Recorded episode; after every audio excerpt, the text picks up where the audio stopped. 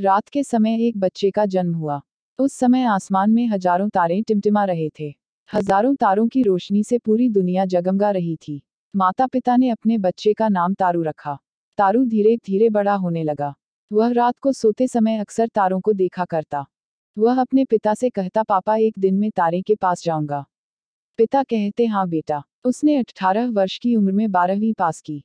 भूगोल के प्रति उसकी रुचि काफ़ी अधिक थी। धीरे धीरे समय बीतता गया। तारू ने 26 वर्ष की उम्र में भूगोल में पी. एच. डी. की। वह अब डॉक्टर. तारू बन चुका था। उन्हें एक अंतरिक्ष संस्था में कार्य मिला। तारू अपने आपसी अंतरिक्ष कार्यकर्ताओं के साथ मिलकर एक ऐसी रॉकेट का निर्माण करने लगे, जिससे तारे पर जाया जा सके। साल दर साल बीतते चले गए। वे सभी अपने कार्य पर लगे रहे। लगभग दस सालों के बाद एक एडवांस रॉकेट का निर्माण किया गया। तारू ने कहा, मैं रॉकेट से तारे पर जाना चाहता हूँ। परंतु सबने मना कर दिया और कहा, आपका वहाँ जाना या किसी मनुष्य के लिए वहाँ जाना जीवन के लिए खतरा हो सकता है, क्योंकि तारे अत्याधिक गर्म होते हैं। उनमें ना हवा है और ना ही पानी। सबने तय किया कि रॉकेट पर एक रोबोट को अंतरिक्ष सूट पहनाकर भेजा जाए। तारू ने उस रॉकेट को बनाने में काफ़ी अधिक मेहनत की थी। इसलिए सबने मिलकर उस रॉकेट का नाम तारू एक रखा। उस रॉकेट से सैटेलाइट लॉन्च की जाने वाली थी।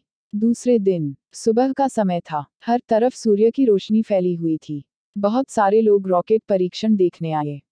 तारू अंतरिक्ष सूट पहनकर रोबोट की तरह स्थिर होकर रॉकेट में बैठ गया। सभी को लगा यह एक रोबोट है। रॉकेट को लॉन्च किया गया। रॉकेट ने उड़ान भरी। हर तरह धुआँ जा गया। रॉकेट आसमान को चिरती हुई, अंतरिक्ष की ओर चल पड़ी। कुछ दिनों बाद अंतरिक्ष संस्था में कार्य करने वाले कार्यकर्ताओं को पता चला कि रोबोट की जगह तारू रॉकेट में बैठा था। यह खबर उनके माता पिता तक पहुँची। माता पिता खूब रोने लगे। उनके आँखों से आंसुओं की तेज धारा बह निकली। अब कुछ नहीं किया जा सकता। अब रॉकेट काफ़ी दूर निकल चुका था। रॉकेट तारे की ओर बढ़ती चली गई। दिन बीतते चले गए। लगभग छह महीने बाद रॉकेट अब तारे के निकट पहुँच चुकी थी। गर्मी काफ़ी तीव्र थी। रॉकेट में मौजूद राशन और पानी समाप्त हो चुका था। सैटेलाइट को लॉन्च कर दिया गया। सैटेलाइट तारे के चारों ओर घूमने लगी। सैटेलाइट में मौजूद कैमरे से सबने तारे के भूभाग को देखा, जो काफ़ी गर्म थी और गर्म लावा ही लावा दिखाई दे रही थी। तारू तारे की ओर बढ़ने लगा। तारे की तेज रोशनी को वह सह नहीं पा रहा था। उसका पूरा शरीर गर्मी के कारण पसीने से भीग रहा था। जैसे जैसे वह तारे की ओर बढ़ता गया उसका शरीर गलने लगा। तारू का तारे पर जाने का सपना पूरा होने वाला था।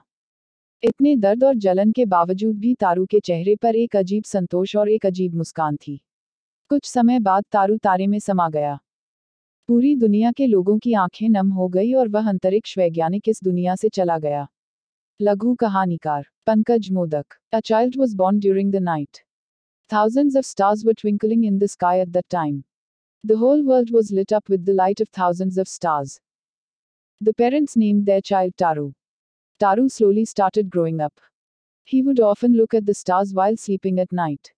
He tells his father, Papa, I will go to the stars one day. Father says, Yes, son. He passed 12th at the age of 18. He had a great interest in geography. Time passed slowly. Taru did his PhD in geography at the age of 26. Off. He had now become doctor. Taru. He got a job in a space institution. Taru started building one such rocket with their mutual space workers. So that you can go to the stars. Year after year passed. They all kept on with their work. After about 10 years, an advance rocket was built. Taru said, I want to go to the star by rocket. But everyone refused and said, You're going there or going there for any human being can be life threatening. Because stars are very hot. There is neither air nor water in them. Everyone decided to send a robot on the rocket wearing a space suit. Taru worked hard to make that rocket. That's why everyone together named that rocket Taru 1. The satellite was going to be launched from that rocket. Next day. It was morning. Sunlight was spreading everywhere. Many people came to see the rocket test. Wearing a spacesuit, Taru sat in the rocket, stationary like a robot. Everyone thought it was a robot. The rocket was launched. The rocket took off. Smoke went all the way. The rocket flew towards space, chirping through the sky. A few days later, the workers working in the space institution came to know that Taru was sitting in the rocket instead of the robot. This news reached his parents. Parents started crying a lot.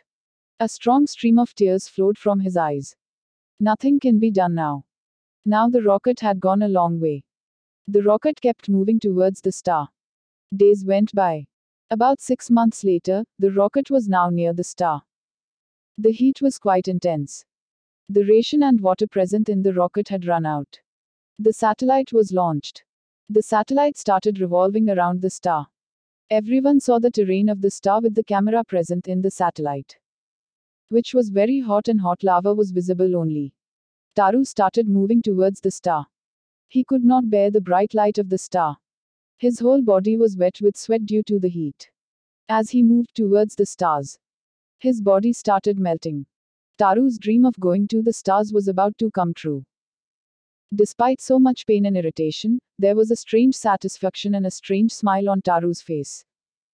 After some time, Taru got absorbed in the stars.